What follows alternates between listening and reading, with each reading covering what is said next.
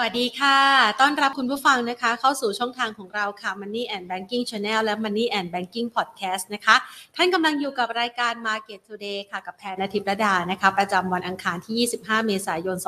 2566ค่ะก่อนอื่นเลยนะคะขอบพระคุณผู้ใหญ่ใจดีที่ให้การสนับสนุนรายการของเรากันเลยละกันนะคะบริษัท True Corporation จำกัดมหาชนและเมืองไทยประกันชีวิตจำกัดมหาชนและค่ะที่เปิดโอกาสให้เราได้มีรายการดีๆนะคะมาพูดคุยกันกับคุณผู้ชมเป็นประจำทุกวันจันทร์ถึงศุกร์นะคะในเวลาทำการเพื่อที่จะประเมินสถานการณ์การลงทุนในตลาดหุ้นไทยกันนะคะเชื่อว่าหลายๆท่านค่ะวางแผนการลงทุนในตลาดหุ้นไทยคือ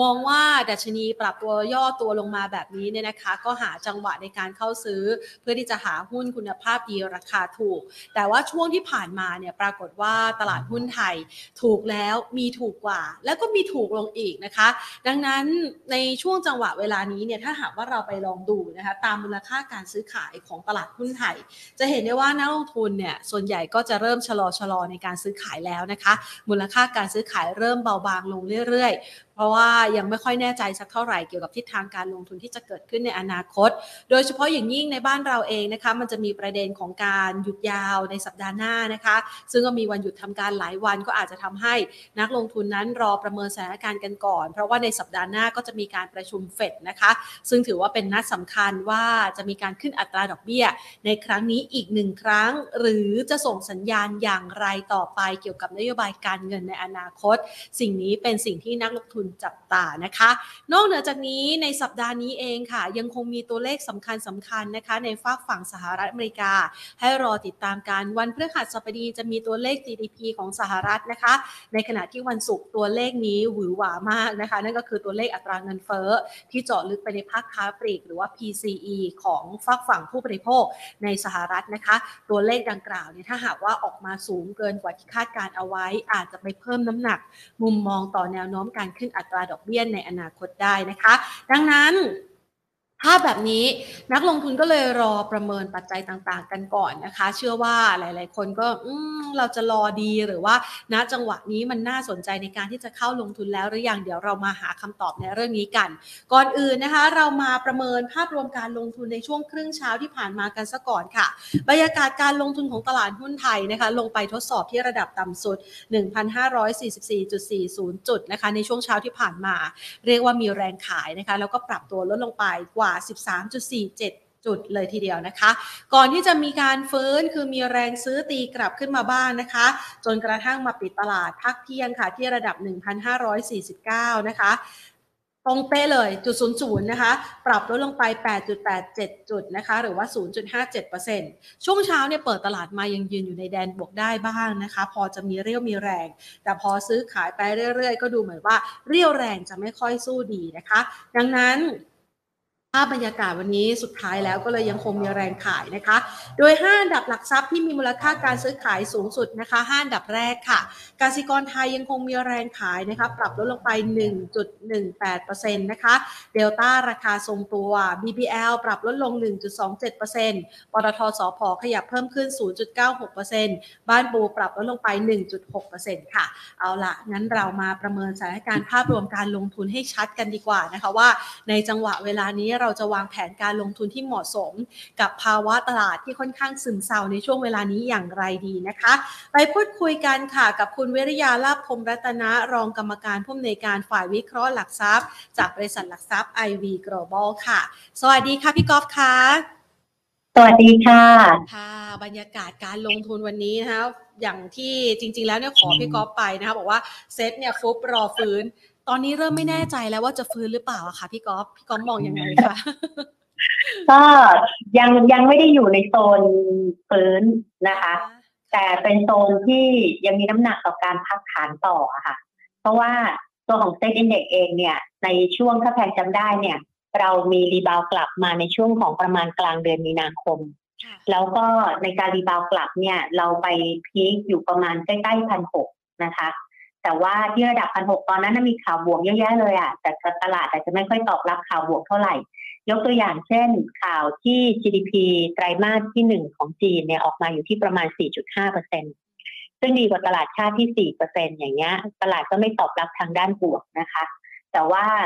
ตลาดเลือกที่จะตอบรับทางด้านลบมากกว่าอย่างเช่นตอนเนี้ย ตลาดก็ยังไปกังวลอยู่2เรื่องใหญ่ๆในภูมิภาคก็คือในช่วงของสัปดาห์หน้า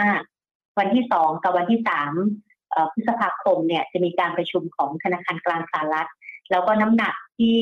ตัวเลขเฟดวอชทูเนี่ยให้ไปถึงระดับ 90% นะคะว่าจะปรับขึ้นอัตราดอกเบี้ย 0.25% ไปอยู่ที่ระดับประมาณ 5.25% อันนี้ก็ตลาดก็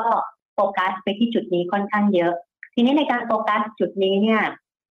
ปรากฏว่ามันก็มีก่อนที่จะไปที่โฟกัสจุดเนี้ยมันก็มีตัวเลขเศรษฐกิจหลายตัวที่เขามองว่าจำกัดของสหรัฐอเมริกาก็คือจะมี GDP ไตรมาสที่1ของปี66แล้วก็จะมีตัวเลขของ PCE นะคะที่จะประกาศในช่วงของปลายสัปดาห์นี้ทั้ง2ตัวเลขเนี้ยมันเป็นตัวเลขที่ตลาดเขากำลังจะตีความว่าถ้าออกมาไม่ดีไปกว่าที่ตลาดคาดการไว้ผลกระทบจากเรื่องของการปรับขึ้นดอกเบี้ยมันจะเริ่มมีผลกระทบกับทางด้านของ GDP ในสหรัฐอเมริกาค่ะความกังวลเกี่ยวกับเรื่องของภาวะเศรษฐกิจที่อาจจะเข้าสู่ recession เนี่ยมันก็จะมีมากขึ้นด้วยปัจจัยดังกล่าวเนี่ยตลาดมันก็จะไปโฟกัสแต่เรื่องที่เป็นปัจจัยลบนะคะเรื่องของแล้วก็นอกจากนั้นแล้วเนี่ยตอนนี้ผลประกอบการของสหรัฐอเมริกาเนี่ยในไตรมาสที่1ปรากฏว่ามันก็มีผลกระทบกับภาพตลาดโดยรวมด้วยค่ะเพราะว่าผลกระทบของผลประกอบการบริษัทจดทะเบียนของเขาเนี่ยตลาดก็ไม่ตอบรับทางบวกเหมือนกันตอนนี้ที่ประกาศออกมาไม่ถึง100บริษัท70กว่า%ดีกว่าที่นักวิเคราะห์ของตลาดคาดการไว้แต่ตลาดก็บวกลบแคบๆเท่านั้นเองดังนั้นในลักษณะของตอนนี้คือตัวตลาดก็จะมีน้ำหนักต่อการพักตัวลงต่อและเมื่อSET INDEXเราไม่เบรกต่อ 1,600 จุดที่เราจะพยายามเบรกในช่วงต้นเดือนเมษายนนะคะเราก็เริ่มมีการพักตัวลงมาและเมื่อสัปดาห์ที่แล้วเราก็หลุดกรอบ 1,570 ซึ่งในการหลุดกรอบนี้ส่งสัญญาณว่าเซ็ตจะพักฐานอย่างน้อยมีกรอบพักฐานอยู่2ระดับแรกคือ 1,550 ซึ่งวันนี้เราหลุดแล้วเดี๋ยวดูจุดปิดทีว่าเราจะหลุดจุดปิดหรือเปล่านะคะกับอีกระดับนึงก็คือโลเดิมก็คือประมาณ 1,518 ถึง 1,520 จุดนะคะทีนี้พอเราไปพูดถึงจุดพวกนี้เราดูเหมือนจะจำยากนะพี่ก็เลยให้ว่าตอนนี้เรายังอยู่ในช่วงของกลางในการพักฐานSET INDEXยังมีโอกาสต่อการพักฐานลงมาหาที่ระดับ 1,520 กับ 1,500 อะค่ะก็คือกรอบใหญ่ๆเราเป็นไซด์เวย์ 1,500 ถึง 1,600 แล้วกันดังนั้นตอนนี้เราอยู่แค่จุดกลางของการพักฐานโอกาสต่อการฟื้นเนี่ยอาจจะต้องไปดูที่ระดับประมาณใกล้ 1,500 บวกลบนิดหน่อยนะคะว่าจุดนั้นเนี่ยเราจะมีปัจจัยบวกมาสนับสนุนให้เกิดการฟื้นตัวได้หรือเปล่าค่ะก็ดูเหมือนว่า 1,520 ที่เคยทำไว้เป็นจุดต่ำสุดเนี่ยก็อาจจะเกิดจุดต่ำสุดใหม่ได้อีกอย่างนั้นใช่ไหมคะพี่กอล์ฟคะหลายๆคนคาดหวังว่าต่ำแล้วน่าจะมีโอกาสฟื้นบ้างคือพี่กอล์ฟยังคิดว่าคือเวลาพี่กอล์ฟดูเนี่ยพี่กอล์ฟจะดูกรอบเป็นหลักนะคะอาจจะไม่ได้ไปฟิกที่จุดโลเดิมที่ 5,520 ดังนั้นจุดโลที่ 1,500 พี่กอล์ฟก็เลยเผื่อทางไว้ด้วยแต่มีรีมาร์คไว้นิดนึงที่เขาก็รีมาร์คมาเป็นเดือนแล้วนะในเปเปอร์อะค่ะว่าแต่ถ้าเมื่อไหร่ก็ตามนะคะเซ็ตอินเด็กซ์ปิดต่ำกว่า 1,500 จุดอันเนี้ยเซ็ตอินเด็กซ์ส่งสัญญาณไม่เป็นบวกและในภาพระยะกลางนะคะแล้วก็จะมีแนวโน้มเปิดดาวไซด์ปรับตัวลดลงไปทางด้านเปลี่ยนเทรนด์ของตลาดด้วยจากเทรนด์ที่เป็นขาขึ้นหรือเป็นไซด์เวย์ในกรอบบวกเนี่ยมันจะเริ่มเป็นเทรนด์ที่พักตัวลงต่อเลยนะคะดังนั้นเนี่ยแม้ว่าจะบอกว่าวันนี้SET INDEXอยู่ 1,500 ด้านล่างและด้านบนก็ติดกรอบ 1,600 แต่ว่าถ้าเมื่อไหร่ก็ตามSET INDEXมันเกิดมีข่าวลบมากกว่าหน้าปัจจุบันเนี้ยแล้วหลุดกรอบ 1,500 อันนั้นเนี่ยจะส่งสัญญาณว่าSET INDEX จะพักตัวลงต่อนะคะแล้วในจังหวะแบบนี้นะคะที่มีแต่ข่าวร้ายแถมสภาพคล่องก็เริ่มหดหายไปด้วยนะคะพี่กอล์ฟทั้งต่างชาติขายมูลค่าการซื้อขายก็เบาบางลงนอกเหนือจากปัจจัยเหล่านี้แล้วมันมีอะไรอีกบ้างไหมคะที่ทำให้ช่วงเวลานี้ไม่ค่อยมีคนซื้อคนขายสักเท่าไหร่อะค่ะเพราะว่ากรอบมันแคบลงอะค่ะแล้วหลายหุ้นมันเปิดดาวไซด์พี่ก๊อฟเริ่มให้ความเห็นในเปเปอร์ว่าผู้ที่รับความเสี่ยงได้น้อยให้ถึงเงินสดเพิ่มมาตั้งแต่กลางสัปดาห์ที่แล้วละนะคะแล้วก็ตอนนั้นก่อนที่จะหลุดกรอบ 1,570 อะก็คือบอกว่าให้ถึงเงินสดเพิ่มแล้วนะคะแล้วก็เก็งกำไรต้องทำด้วยความระมัดระวังเพราะว่าหุ้นจะเก็งกำไรจะน้อยลงเรื่อยๆคำว่าหุ้นเก็งกำไรหมายความว่าพอที่จะมีโอกาสต่อการได้แก็บของการเก็งกำไรภายใต้ที่เขาจะแข็งแกร่งกว่าเซ็ตเนี่ยมันเริ่มหาได้ค่อนข้างจำกัดลงนะคะดังนั้นในลักษณะของตัวตลาดเองมันหาหุ้นเก็งกำไรระยะสั้นเนี่ยมันค่อนข้างได้กรอบน้อยมากนะแต่คนที่จะเก็งกำไรบางทีเป็นหุ้นที่แบบโอ้นอกสายตามากเลยการที่จะบริคอมเมนต์มันก็ บางทีเขามาหนเดียวแล้วเขาหายไปเลยเงี้ยเราก็ไม่อยากไปคอมเมนต์นะคะดังนั้นในลักษณะของตัวตลาดก็ที่มูลค่าการซื้อขายหดตัวลงเนี่ยที่เขาก็เข้าใจว่าคนที่เขาถือเงินสดรอเขาก็ยังไม่ได้จังหวะที่จะซื้อนะคะส่วนคนที่เก็งกำไรเนี่ยมันก็มีแกปในการเก็งกำไรได้จำกัดมากขึ้นแล้วคนที่จะซื้อหุ้นในกรอบระยะกลางมันก็ยังไม่ถึงจุดที่เขาอยากตั้งหลักเนี่ยมันก็เลยทำให้ปริมาณการซื้อขายมันบางลงทุกทีนะคะและทีนี้ถ้าเราลองไปดูตลาดนี้ภาคหน่อยนึงก็คือว่าตลาดหุ้นยุโรปเนี่ยเราก็ลองตามเขาดูบ้างเนี่ยก็คือเขาปรับตัวขึ้นมาหลายสัปดาห์แล้วนะตอบรับข่าวทางด้านบวกไปเยอะอะแล้วก็แม้ว่าตัวเลขเงินเฟ้อเขาจะอย่างอังกฤษจะสูงมากกว่า 10% นะ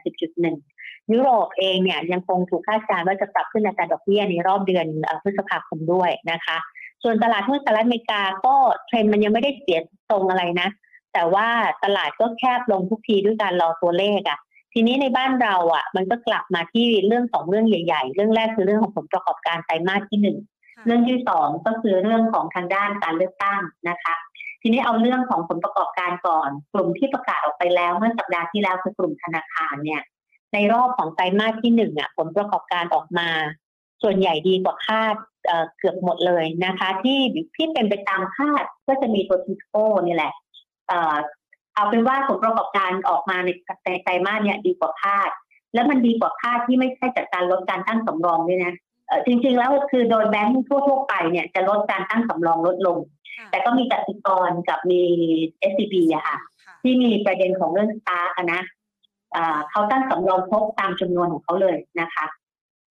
ในไตรมาสนี้ก็ผลประกอบการเขาฟื้นตัวเป็นระดับหมื่นล้านอะแบงค์ใหญ่แบงค์กรุงเทพกสิกรไทยพาณิชย์กรุงไทยแบงค์อะผลประกอบการไตรมาส1กระโดดไปที่เป็นหมื่นล้านแล้วนะนี่ตั้งสำรองบางแบงค์เยอะขึ้นด้วยอย่างเช่นกสิกรกับ XD จากเรื่องของคาร์นะคะ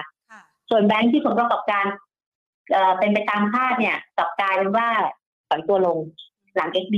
นะคะดังนั้นเนี่ยในไตรมาสที่1ผลประกอบการแบงค์แม้ว่าจะดีกว่าคาดแบงค์ก็ไม่ได้ลงมากแต่ว่ามันมี XD เข้าไปเกี่ยวด้วยนะคะดิวิเดนด์เข้าไปเกี่ยวด้วยนะมันก็เลยอยู่ในโซนของการพักตัวเนี่ยดังนั้นก็จะเลยมองว่าเนี่ยตลาดไม่เลือกที่จะตอบรับข่าวบวกเลยอ่ะแต่ว่ารอแล้วก็ค่อยซึมตัวแล้วเรียกเป็นมาการซื้อขายที่จริงๆเวลาลงก็เป็นมาการซื้อขายตอนระยะนี้มันก็บางลงนะคะแต่ว่ามันก็ยังไม่ถึงจุดที่มันจะมีเกิดการรีบาวด์ไกลๆอ่ะยังไม่เกิดจุดนั้นนะคะค่ะทำให้ช่วงนี้เนี่ยการซื้อขายก็ดูค่อนข้างยากด้วยใช่ไหมคะพี่ก๊อฟเวลาที่อย่างที่พี่ก๊อฟบอกนะคะใครรับความเสี่ยงได้น้อยให้ถือเงินสดแสดงว่าเรายังคงแล้วเราจะเริ่มเพิ่มน้ำหนักการลงทุนเมื่อไหร่ดีคะเราแนะนำนักลงทุนในการที่จะมองหาปัจจัยที่จะมาตัดสินใจยังไงบ้างอะคะพี่ก๊อฟคือตอนนี้ที่ 1,500 จุดพี่ก๊อฟก็ยังไม่กล้าที่จะพูดว่าต้องเพิ่มน้ำหนักการลงทุนทีเดียวนะคะเพราะที่ 1,500 จุดเนี่ยอย่างที่บอกอะมันเป็นจุดที่กำลังถ้ามันไม่หลุดอะมันจะเป็นจุดแนวรับที่มีนัยสำคัญแต่ว่าถ้ามันเกิดหลุดซึ่งตอนนั้นเรายังไม่รู้ว่ามันจะมีปัจจัยอะไรที่มีผลกระทบหรือเปล่ามันก็คือจะเป็นการเปลี่ยนเทรนด์ของตลาดนะคะดังนั้นก็เลยมองว่าจุดเนี้ยเอาเป็นว่าใครถือเงินสดรออ่ะมันก็ได้โอกาสมากกว่าคนที่ถือหุ้นนะคะและโดยเฉพาะหุ้นที่เวลาผลประกอบการจริงออกประกาศออกมาสมมติว่าดีกว่าคาดนะแต่ดันมีการเก็งกำไรกันล่วงหน้าอย่างเงี้ยที่ผ่านมาแล้วพอผลประกอบการจริงออกมาดันเกิดเซลล์ออนแฟกอันนี้ต้องระวังนิดนึงที่ถ้ามันจะมีนะคะค่ะงั้นเราพอจะลุ้นเรื่องของผลประกอบการแล้วกันนะคะไหนๆก็เราก็อยู่ในช่วงเวลาของการประกาศผลประกอบการมันพอจะมีตัวให้เลือกเก็งกำไรหรือว่าพี่ก๊อฟคาดหมายว่าแนวโน้มผลประกอบการที่เขายังไม่ได้ประกาศออกมาแต่มันมีสัญญาณมาแล้วว่ามันน่าจะดูดีพอมีบ้างไหมคะมันก็พอมีอะค่ะแต่ว่าในเชิงเทรดดิ้งแล้วคือหุ้นเหล่านี้ในเชิงพื้นฐานมีค่ะนะคะแต่ในเชิงเทรดดิ้งแล้วไม่กว้างพอเข้าใจใช่ไหมค่ะยกตัวอย่างคือยกตัวอย่างนะคะอย่างเช่นวันนี้เราก็มี recommend โอสถสภา OSP เข้าไปนะคะในตัวโอสถสภาเนี่ยเราไม่ได้ cover ในเชิงปัจจัยพื้นฐานแต่ว่าหลังที่ตอนช่วง recommend ก็จะไปดูว่าปัจจัยพื้นฐานที่เขาเรียกคอนเซนซัสให้ความคาดหมายไว้เนี่ยมันเป็นในรูปแบบไหนนี่ยกตัวอย่างนะก็คือถูกคาดการณ์ว่าผลประกอบการไตรมาสที่1เนี่ยโดยส่วนใหญ่นะคาดการณ์ว่าผลประกอบการเขาจะฟื้นตัว โดยมีกำไรอยู่ในขอบข่ายตั้งแต่650ล้านไปถึง700ล้านน่ะแล้วแต่ละโบรกเกอร์คาดหวังไว้อ่ะนะคะซึ่งยอดขายในประเทศอาจจะลดลงแต่ว่ายอดขายต่างประเทศจะเพิ่มขึ้นแต่ว่ากำไรขั้นต้นของเขาว่ามันปรับตัวดีขึ้นจาก 31.7% ไปอยู่ที่ประมาณ 32.6% แต่ว่า market share มันอ่อนลงเล็กน้อยเพราะว่าเขามีการปรับระดับราคาของต่อขวดที่มีการซื้อจาก10 บาทเป็น12 บาทอย่างเงี้ยค่ะก็มี market share ที่อาจจะดรอปลงเล็กน้อยจาก 47.3 มาเป็น 46.6 แต่ว่าไอ้ตัวของ recommendation เนี่ยมันค่อนข้างไปทางด้านซื้ออยู่นะคะแม้ว่าบาง house view จะเป็น hold อยู่แล้วก็มูลค่าพื้นฐานก็ให้ไว้ตั้งแต่ value ตั้งแต่29 บาทไปถึงระดับประมาณ36 บาทแต่ส่วนใหญ่ให้อยู่ประมาณ30ต้นๆนะคะถึง30กลางๆนะสำหรับโอสถสภาทีนี้พอเราเรียกว่าเป็นการเก็งกำไรเนี่ยมันก็ปรับตัวอย่างเช้าวันนี้ก็ปรับตัวขึ้นได้ไปทางด้านบวกไป 28.5 แต่ว่ามันก็ยังคงเป็นหุ้นที่อ่อนแรงกว่าเซตก่อนหน้าเนี่ยแต่พอถึงเวลาแล้วจะรีบาวมันก็ยังรีบาวได้กรอบจำกัดก็ติดกรอบประมาณนี้ 29.50 ไปถึง 30.50 อย่างเงี้ยนะคะดังนั้นก็มีหุ้นเหล่านี้อยู่เยอะคือหมายความว่าผลประกอบการถูกคาดหวังว่าจะไปทางด้านบวกก็บางทีออกมาก็เป็นทางด้านบวกอย่างนั้นนะแต่ว่าหุ้นเนี่ยเกิดการรีบาวหรือแค่ลักษณะสั้นๆหรือแม้กระทั่งวันนี้ตัวของโฮมโปรเนี่ยประกาศผลประกอบการออกมาดีกว่าคาดนะคะโดยกำไรอยู่ที่ 1,611 ล้านเพิ่มขึ้นมาประมาณ 6% เศษๆ year on year แต่ว่าติดลบไปเอาเป็นว่าตามคาดการณ์เนี่ยดีกว่าตลาดคาดด้วยตลาดคาดไว้เป็น consensus อยู่ประมาณ 1,500แต่ว่าตัวของกำไรเขาออกมาที่ 1,611 ล้านวันนี้ตัวของโฮมโปรก็ไม่ได้ตอบรับทางด้านบวกเลยมีขยับขึ้นไปนิดหน่อยแล้วก็ถูกเทคโปรฟิตลงมาเนี่ยอันนี้ก็เนี่ยก็จะเป็นลักษณะที่พี่ก๊อฟมองไว้ค่ะว่าตลาดมันดูว่าไม่ค่อยตอบรับทางด้านข่าวบวกอ่ะแต่ว่าข่าวที่มันเป็นเชิงลบหรืออาจจะไม่มีข่าวเลยหรือเกิดการขายเซลล์ออนแฟกมันก็เลยทำให้ตลาดเนี่ยยังเป็นลักษณะของการเก็งกำไรค่อนข้างจำกัดมากอะค่ะแสดงว่าช่วงนี้นักลงทุนส่วนใหญ่พร้อมขายมากกว่าพร้อมซื้อนะคะพี่ก๊อฟบางคนก็ไม่พร้อมขายก็แพงเพราะว่าคือระดับราคาหุ้นบางตัวที่เกิดการเก็งกำไรเนี่ยมันบางทีมันถอนตัวลงมาเลยจุดที่มันจะเป็นจุดที่จะขายบางทีนะคะ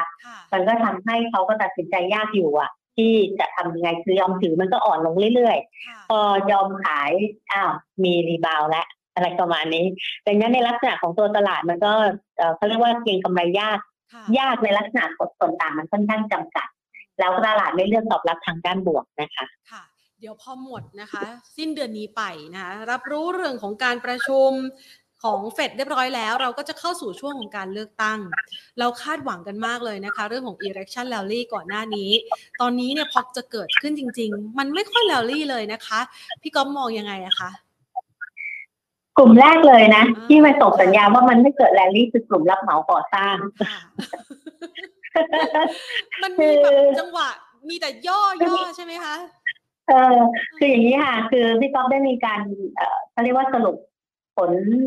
รายเซกเตอร์นะที่จะได้ประโยชน์จากทุกการเลือกตั้งเนี่ยแรกๆมันจะมีนี่แรกๆก่อนเลยนะมันจะมีเรื่องของกลุ่มรับเหมากลุ่มอสังหาริมทรัพย์นิคมอุตสาหกรรมค้าปลีกสื่อโฆษณาพวกนี้มันจะได้แบบเหมือนเป็นพวก general sector อะค่ะที่มันควรจะได้ประโยชน์จากเรื่องของการเลือกตั้งแต่พอหลังจากที่เรากำลังอยู่ในโซนของการเลือกตั้งและประกาศก่อนยุบสภายังไม่ค่อยเท่าไหร่นะแต่พอหลังประกาศยุบสภาเนี่ยหุ้นในพวกอย่างเงี้ยก็กลับไม่ได้ตอบรับทางด้านบวกเลยโดยเฉพาะหุ้นในกลุ่มรับเหมาก่อสร้างนะคะนั่นหมายความว่าถ้าโดยส่วนตัวที่พี่ก๊อฟพิจารณาในเชิงของ sentiment เนี่ยความหมายมันก็คือว่าแม้กระทั่งกลุ่มที่น่าจะถูกรีมายว่าได้ประโยชน์จากการเลือกตั้งมันก็ยังดูค่อนข้างอ่อนไปหน่อยนะคะดังนั้นเรื่องของการที่จะเกิดแรลลี่เกี่ยวกับเรื่อง election rally พี่ก๊อฟคิดว่าตลาดก็ตอบรับระดับหนึ่งและตอนนี้ตลาดก็ไม่ได้ตอบรับทางด้านบวกอะค่ะแต่ก็อย่าเพิ่งเขาเรียกว่าทิ้งความหวังไปถึงแม้ว่ามันเป็นความหวังสมมุตินะสมมุติว่าเซ็นเด็กมันลงไปที่ 1,500 หรือ 1,520แล้วปรากฏว่ามันจะเข้าเขตเดือนพฤษภาคมผ่านวันที่ 2-3 ไปเรียบร้อย นะคะเรื่องสหรัฐอเมริกาโอนก็คือขึ้นดอกเบี้ยสมมติทุกอย่างผ่านไปตามที่ตลาดคาดการณ์ไว้อะตรงจุดนั้นน่ะที่ระดับ 1,500 บวกลบอ่ะประมาณ 1,500-1,520 อ่ะอาจจะเกิดการเล่น election rally ก็ได้ แต่ตรงนั้นน่ะแรลลี่มันก็ได้คำว่าแรลลี่คือมันไม่ได้ทำไฮไปกว่าเบรก 1,600 อ่ะค่ะแต่มันอาจจะดาวกลับไปที่ 1,500 1,580 อันนี้ก็อาจจะเกิดได้เหมือนกันดังนั้นเนี่ยวันที่ตลาดสิ้นหวังตลาดมันชอบรีบาวกลับเสมอมักจะมีอะไรก็เอาใช่ใช่ทีนี้พี่โตก็เลยบอกว่าอันนี้มันอยู่ที่จังหวะว่ามันจะใช้ข้อมูลเดิมเนี่ยมันจะใช้ข้อมูลเดิมจากจังหวะของเซ็ตอินเด็กซ์ที่เท่าไหร่นะคะทีนี้ก็เลยไปดูว่า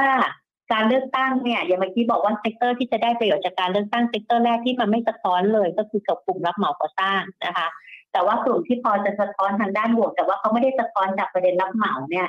มันมาจากเรื่องของการย้ายฐานการผลิตก็เป็นพวกนิคมอุตสาหกรรม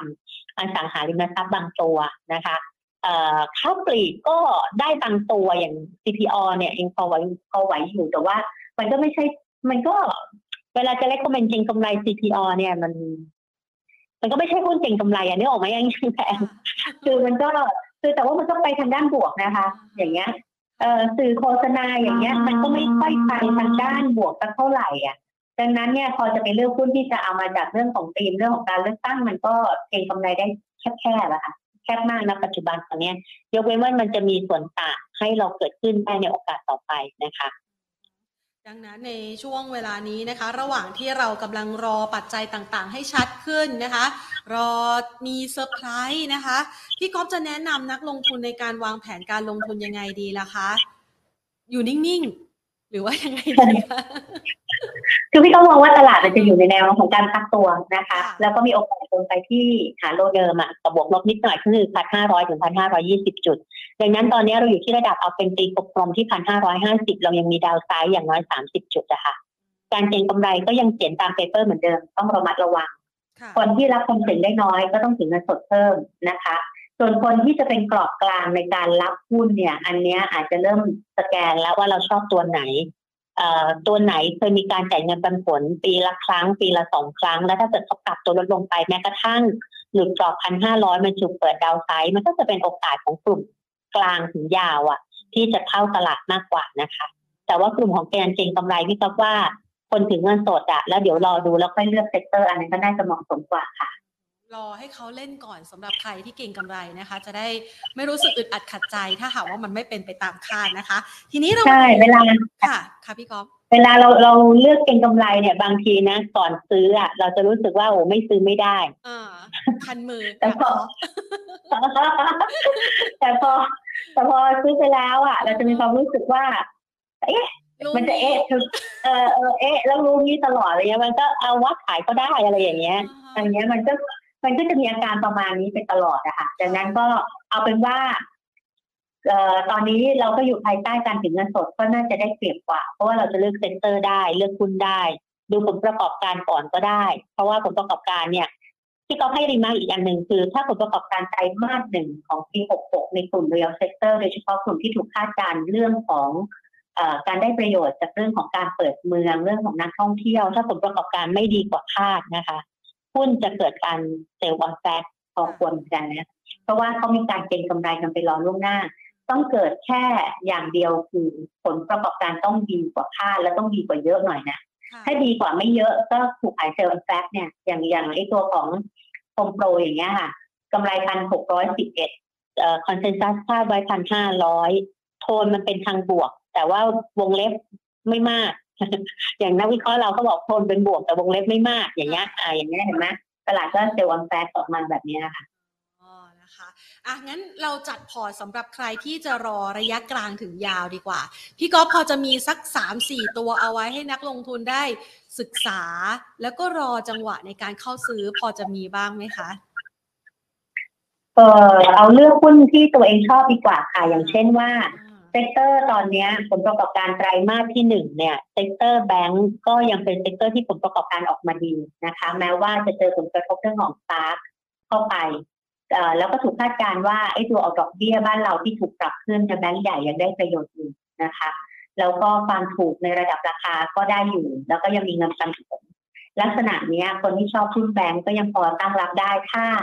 ต้องวงเล็บไว้ว่าถ้าเซ็นเด็กมันมีการหลุด2ระดับสมมติว่าหลุดไปที่ 1,500 แล้วไม่หลุดกรอบเนี้ยมันก็เป็นโอกาสในการตั้งรับได้เดี๋ยวพอถึงเวลาแล้วเนี่ยมันก็จะมีรีบาวกลับขึ้นไประดับหนึ่งนะคะได้แค่แก็บส่วนหนึ่ง แต่ว่าถ้าสมมติว่าเซ็นเด็กกลุ่มกรอบ 1,500 คนที่อยากจะได้ปันผลในกรอบกลางหรือยาวเลยเนี่ยก็จะได้โอกาสต้นทุนที่ต่ำกว่าค่ะ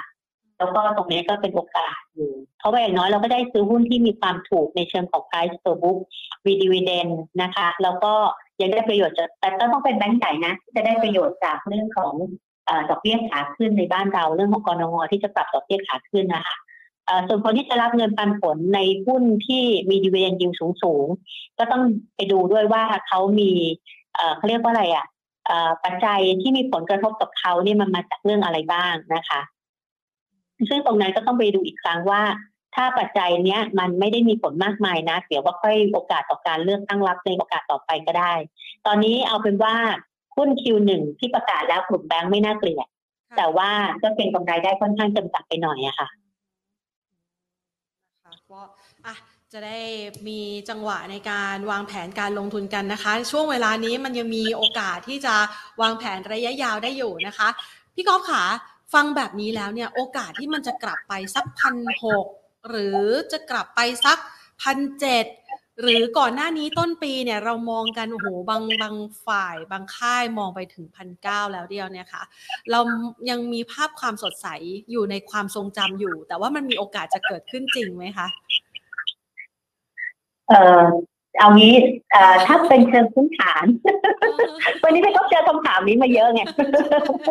ทุกคนต้องถามเพราะว่าตอนนี้รู้สึกหดหู่ว่าเอ๊ะว่า1,900ที่เขาวันนี้มีไลน์หลายคนน่ะไลน์หลายคนไลน์มาถามส่วนตัวเยอะมากเลยถามเหมือนแทนไม่มีจิตเลยพี่ก๊อฟก็เลยนั่งอมยิ้มไงไอ้เราจะเห็น 1,700 หรือเราจะเห็น 1,800 ไม่มีคำถามนะเราจะเห็น 1,700 หรือเราจะเห็น 1,800 ไม่ต้องปีนี้ก็ได้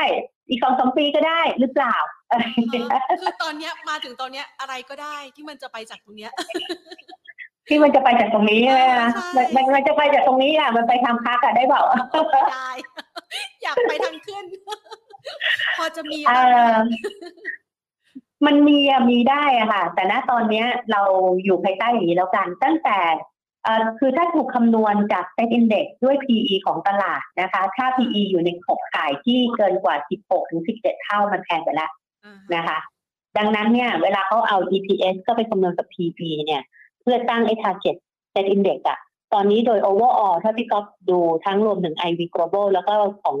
หลาย broker view อะค่ะก็ถอนตัวลงมาหมดแล้วก็ตอนนี้ยังอยู่ที่ระดับที่เป็นไปได้สูงสุดนะคะก็จะอยู่ประมาณเท่าที่เห็นที่ยังไม่เปลี่ยนแปลงอ่ะก็คือประมาณ 1,750 ค่ะยิงอยู่กับ EPS ประมาณ100ต้นๆนะคะแล้วก็คูณ PE ประมาณไม่เกิน17เท่าอ่ะนะซึ่ง PE 17เท่าก็ไม่ถูกนะคะดังนั้นเนี่ยอันนี้คือ 1,700 กลางๆอ่ะตีเป็น 1,750 เนี่ยก็คือโทนสูงมากแล้วนะคะแล้วก็บางค่ายถอยลงมาเนี่ยจนกระทั่งตอนนี้ให้ target set นี่ก็อยู่ประมาณ 1,650 นี่ลงมาอีก100จุดเลยนะนะคะนี่ให้เห็นภาพแล้วนะคือ 1,750 แสดงว่า 1,750 ค่อนข้างเป็นแม็กของเนี่ยดังนั้นถ้าที่ 1,800 จะไม่ค่อยเห็นละนะคะแล้วก็ไอ้ที่ 1,650 เนี่ยมันจะเกิดเป็น target set index นั่นหมายความว่าตัวของผลประกอบการเนี่ยยังอยู่ที่ระดับต้องเป็น EPS ระดับประมาณ100เท่า100 บาทอยู่เหมือนเดิมนะแต่ PE ก็ถอยตัวลงมาก็คือให้ PE ที่แพงมากกว่านี้ไม่ได้ค่ะก็อาจจะอยู่ประมาณสัก16เท่าอะไรประมาณนี้16เท่าครึ่งอะไรประมาณนั้นนะคะดังนั้นพอเป็นอย่างนี้ปั๊บเนี่ยอันนี้คือพื้นฐานที่ถูกวางไว้ว่า 1,650 ถึง 1,750 เป็นเป้าอยู่แต่ว่าตอนนี้ถ้าเอา average คนจะให้อยู่ประมาณ 1,650 มากกว่า 1,700 กว่านะคะ1,650 ถึง 1,680 หรือไม่เกิน 1,700 เนี่ยดังนั้นถามว่าเป็นไปได้ไหมก็อยู่ที่ว่าตลาดจะซึมซับทางด้านบวกจนกระทั่งให้ PE สูงไปที่ระดับประมาณ 16-17 เท่าหรือเปล่าด้วย EPS ประมาณ100บาทนะคะค่ะทีนี้อีกอันนึงเชิญค่ะค่ะค่ะทีนี้อีกอันนึงก็คือว่าในเชิงของ sentiment ตลาดโดยที่เชิงของการเวลาเราตั้ง target set index ของปัจจัยพื้นฐานใส่เข้าไปใช่ไหมคะทีนี้เชิงของsentiment ตลาดเนี่ยตลาดมันอยู่โดยความที่เวลาเรายิงตอนนี้ทุกวันที่เวลาเราเขียนเปเปอร์เนี่ยเราแทบจะเป็นการเขียนเปเปอร์ตลาดวิพากษ์มากกว่าตลาดหุ้นไทยเพราะอะไรวะเพราะว่าต้องไปดูว่าเฟดจะขึ้นดอกเบี้ยไหมตัวเลขเงินเฟ้อของยุโรปอังกฤษของสหรัฐอเมริกาเป็นยังไงตัวเลขเฟดวอชทูเขาเป็นยังไงค่าเงินดอลลาร์เป็นยังไงไอ้ตัวเนี้ยดังนั้นมันก็เลยกลายว่าแม้กระทั่งการส่งออกของบ้านเราเนี่ยไป เวลาเราจะตอบรับทางด้านบวกเราต้องไปดูตัวเลขส่งออกจีนน่ะเพราะว่ามันรีพลายไปว่าเวลาจีนเนี่ยตัวเลขนำเข้าส่งออกจีนหรือนำเข้าจีนดีแสดงว่าเขาต้องมีการสั่งซื้อจากเราเพราะเขาเป็นผู้ค้าอันดับต้นๆของเราอย่างเงี้ยค่ะมันก็หมายความว่าไอ้ตัวเลขส่งออกบ้านเราเนี่ยไตรมาส1กับไตรมาส2ตัวเลขส่งออกบ้านเราเนี่ยไตรมาส1ติดลบนะคะแล้วก็ไตรมาส2ก็ถูกคาดการณ์ว่าจะติดลบแต่ลบน้อยลงแล้วก็จะไปดีขึ้นเอาไตรมาส3กับไตรมาส4เพราะว่าไอ้ประเทศผู้ค้าเนี่ยมันมีผลกระทบทางด้านดอกเบี้ยแล้วก็เรื่องของเศรษฐกิจอันนั้นพอเป็นอย่างนี้ปั๊บเนี่ยไอ้เซนติเมนต์ของตลาดอ่ะมันก็เลยทำให้โดยว่าเราดูเหมือนมีผลกระทบจากทางด้านของประเทศคู่ค้าอยู่นะคะแล้วก็เลยทำให้ตัวของ SET INDEX เวลามันเบรกกรอบ 1,600 อ่ะจากที่ช่วงต้นๆเมษาที่เราจะทำมันก็ยังไปไม่ค่อยได้นะคะดังนั้นตอนนี้พี่ต๊อกก็เลยให้ว่ามันจะเบรก1,000ยังให้อยู่ที่ 1,500 ถึง 1,600 แล้วถ้าจะดีกว่านั้นก็ไม่เกิน 1,650 จุดก็ให้ขนาดเนี้ยแค่เนี้ยในเชิงของ sentiment ตลาดนะคะแต่ว่าการจะหลุด 1,500 ก็ต้องยากเหมือนกันนะไม่ใช่ว่าเราให้กรอบบนน้อยแล้วกรอบล่างเราเปิดเยอะแต่ว่ากรอบล่างก็คือหลุด 1,500 ก็ทำก็จะยากเหมือนกันแต่ว่าถ้าเมื่อไหร่หลุดมันก็ถูกรีไซน์หรือว่ามันต้องจบเชิงเทรดดิ้งก่อนเลยแล้วก็คือต้องระวังในการเปิดดาวไซด์ลงข้างล่างละนะคะนี่คุณผู้ชมบอกว่าผมว่า 1,400 กำลังกลมกล่อมครับแสดงว่าคนนี้ถึงเงินสดรอเยอะอยู่แล้วนะคะ 1,400 กำลังกลมกล่อมแล้วเดี๋ยวดูหน่อยเดี๋ยวว่า 1,400 กลมกล่อมจริงหรือเปล่าแต่คนอื่นจะไม่กลมกล่อมนะคะคนอื่นน่าจะรู้สึกขมขื่น 1,400 นี่มันมีโอกาสไหมคะพี่กอล์ฟโอ้ยอย่าเพิ่งไปมองขนาดนั้นดีไหมอ่ะเดี๋ยวแค่วันนี้ครึ่งชั่วโมงที่เราคุยกันอ่ะ40นาทีที่เรามองคุยกันเนี่ยบางคนใช่บางคนเขาก็บอกว่าเออสิไม่อยากฟังแล้วแบบเหนื่อยไม่เขาเรียกว่าเราต้องมองตามสภาพความเป็นจริงเราจะได้วางแผนได้อย่างแม่นยำก็เอางี้ถ้าสรุปกรอบ 1,500 อย่างน้อยมีดาวไซด์ 50 จุด 100 จุดอ่ะแต่ว่าไม่ได้ลงทีเดียวนะมันก็อาจจะ50จุดก่อนไปที่ 1,450 แล้วก็ไปที่ 1,400 นะคะแล้วก็แต่การที่จะลงไปหลุด 1,400 เนี่ยหลุดสมมตินะหลุด 1,500 มันก็ต้องมีนัยยะนะถ้าไม่มีนัยยะเนี่ยมันต้องมีปัจจัยอ่ะที่จะทำให้มันต้องหลุดอ่ะนะคะตอนนี้ยังไม่เห็นแม้กระทั่งเรื่องของโควิดที่มีผู้ติดเชื้อเพิ่มเติมมากขึ้นก็น่าจะยังไม่ทำให้เกิดปัจจัยอื่นๆที่เป็นเรื่องของล็อกดาวน์น่าจะไม่เกิดเพราะว่าตอนนี้มันแค่ติดเชื้อวันละ 1,000และถูกคาดหมายเมื่อเช้าอ่านข้อมูลก็คือมีการคาดหมายว่าอาจจะติดเชื้อวันละ 10,000ใช่ไหมก็ต้องปฏิบัติอย่าตกนะคะใส่หน้ากากอนามัยด้วยนะคะทุกคนค่ะแต่ล้างมือเยอะๆเพราะพี่ก๊อฟเนี่ยเป็น1ใน400เมื่อสัปดาห์ที่แล้วเนี่ยจริงเหรอคะพี่ก๊อฟเพิ่งเป็นเหรอคะเพิ่งกักตัวพ้นวันเนี้ยแต่ว่าไม่ได้รุนแรงใช่ไหมคะอาการล่าสุดสำหรับตัวล่าสุดเนี่ยค่ะคือพี่ก๊อฟไม่ได้รุนแรงหรอกแต่กว่าพี่ก๊อฟจะรู้ว่าพี่ก๊อฟติดโควิดเนี่ยพี่ก๊อฟก็เป็นลมแล้วอ่ะเหมือนแอดมิทเข้าโรงพยาบาลเลยโอ้ไม่ทันรู้ตัวเลยเป็นไข้หวัดมาก่อนเป็นหวัดมา 3-4 วันนึกว่าเป็นแค่หวัดอ่ะคือในช่วงของระยะตรงเนี้ยมันจะทำให้เราไม่รู้ว่าเราติดโควิดนะคะแล้วก็เป็นหวัดอย่างหนักมากเลยมา3วัน4วันแล้วมันดีขึ้นแต่หลังจากนั้นน่ะอาการมันเปลี่ยนอ่ะเป็นเรื่องของโควิดเลยอ่ะมันก็เลยเป็นยาวนิดนึงถ้าเป็นสัมภาษณ์อาทิตย์ที่แล้วที่ก็ไม่ได้เข้าให้แผนแล้วนะเนี่ยเพราะว่าไม่ไหวนี่เพิ่งจะเริ่มมาเข้าสัมภาษณ์อาทิตย์นี้เองเพราะว่าอาทิตย์ที่แล้ว2อาทิตย์ที่แล้วนี่พี่ก็งดสัมภาษณ์หมดทุกสื่อเลยอ่ะเพราะไม่ไหวเลยอ่ะค่ะแบบคือเป็นอะไรที่เหนื่อยมากแต่ตอนนี้สุขภาพแข็งแรงดีแล้วใช่ไหมคะก็ฟื้นตัวขึ้นเรื่อยๆค่ะยังไม่มากไปบอกว่าทุกคนอย่าเพิ่งกาดตกนะคะแล้วก็ที่เจอด้วยประสบการณ์ตัวเองก็คือว่าเราคิดว่าเราเป็นเย็นแค่หวัดแล้วเราก็เทสด้วยน้ำลายเนาะมันไม่ขึ้น2 ขีดอ่ะแต่ว่าอาการมันออกแล้วอ่ะแล้วก็หลังจากนั้นเนี่ยคือมันพออาการออกแล้วเราไม่ได้กินยาอะไรที่ไปดูแลตัวเองเนี่ยเราก็จะมีอาการค่อนข้างเยอะค่ะยังไม่ทันต้องป้องกันตัวเลยก็ถูกจู่โจมหลังจากนี้ป้องกันตัวเยอะตอนหลังจากนี้ก็ป้องกันตัวเยอะๆอย่าเพิ่งกาดตก เพราะบางคนที่ก็เห็นเริ่มไม่ใส่แมสแล้วอ่ะเริ่มไม่ค่อยใส่แมสเราคิดว่ามันไม่มีอะไรก็เป็นถึงแม้ว่าเราไม่เยอะแต่มันก็เหนื่อยอยู่นะแล้วก็มันก็มีอาการอยู่อาจจะเป็นเพราะพี่ก๊อฟรู้เป็นไข้หวัดมาเยอะด้วยแล้วก็มาเจออันนี้ด้วยมันก็เลยรู้สึกยาวจังเลยอ่ะค่ะช่วงนี้ก็อาจจะต้องระมัดระวังนะคะทั้งในเรื่องสุขภาพแล้วก็ระมัดระวังในเรื่องของพอร์ตด้วยนะคะอันนี้ถูกต้องไว้เดี๋ยวสถานการณ์ดีขึ้นนะคะจะมาขอความรู้จากพี่ก๊อฟอีกครั้งหนึ่งเพื่อจัดพอร์ตการลงทุนนะคะขอให้พี่ก๊อฟสุขภาพแข็งแรงไวๆนะคะเช่นกันนะคะก็อย่าเพิ่งตัดจบนะค่ะสวัสดีค่ะขอบพระคุณค่ะคุณวิริยาลาภพงษ์รัตนานะคะรองกรรมการผู้อำนวยการฝ่ายวิเคราะห์จาก IV Global นะคะก็เป็นการประเมินสถานการณ์การลงทุนนะคะที่ถือว่าช่วงจังหวะนี้แทบจะไม่มีหุ้นแนะนำเนาะ นะคะแต่ว่าใช้จังหวะในการซึมเซาของตลาดหุ้นไทยหาหุ้นนะคะหรือว่าเลือกหุ้นในการลงทุนกันคือเวลาที่เราเนี่ยนะคะอยู่ในตลาดขาลงนะให้คุณผู้ชมดูซะหน่อยละกันเพราะระหว่างที่กำลังพูดคุยกันอยู่เนี่ยนะคะตลาดหุ้นไทยก็ไหลลงมาเรื่อยๆนะคะเวลาที่เราดูเนี่ยจริงๆแล้วมันมีหลากหลายวิชาหลากหลายแขนงนะที่คุณผู้ชมจะสามารถใช้ในการวัดระดับนะคะแนวรับที่มีนัยยะสำคัญบางคนบอกว่ากลางใบบรรทัดซี่ใช้ฟิโบนัชชีนะคะในการที่จะปรับตัวปรับหา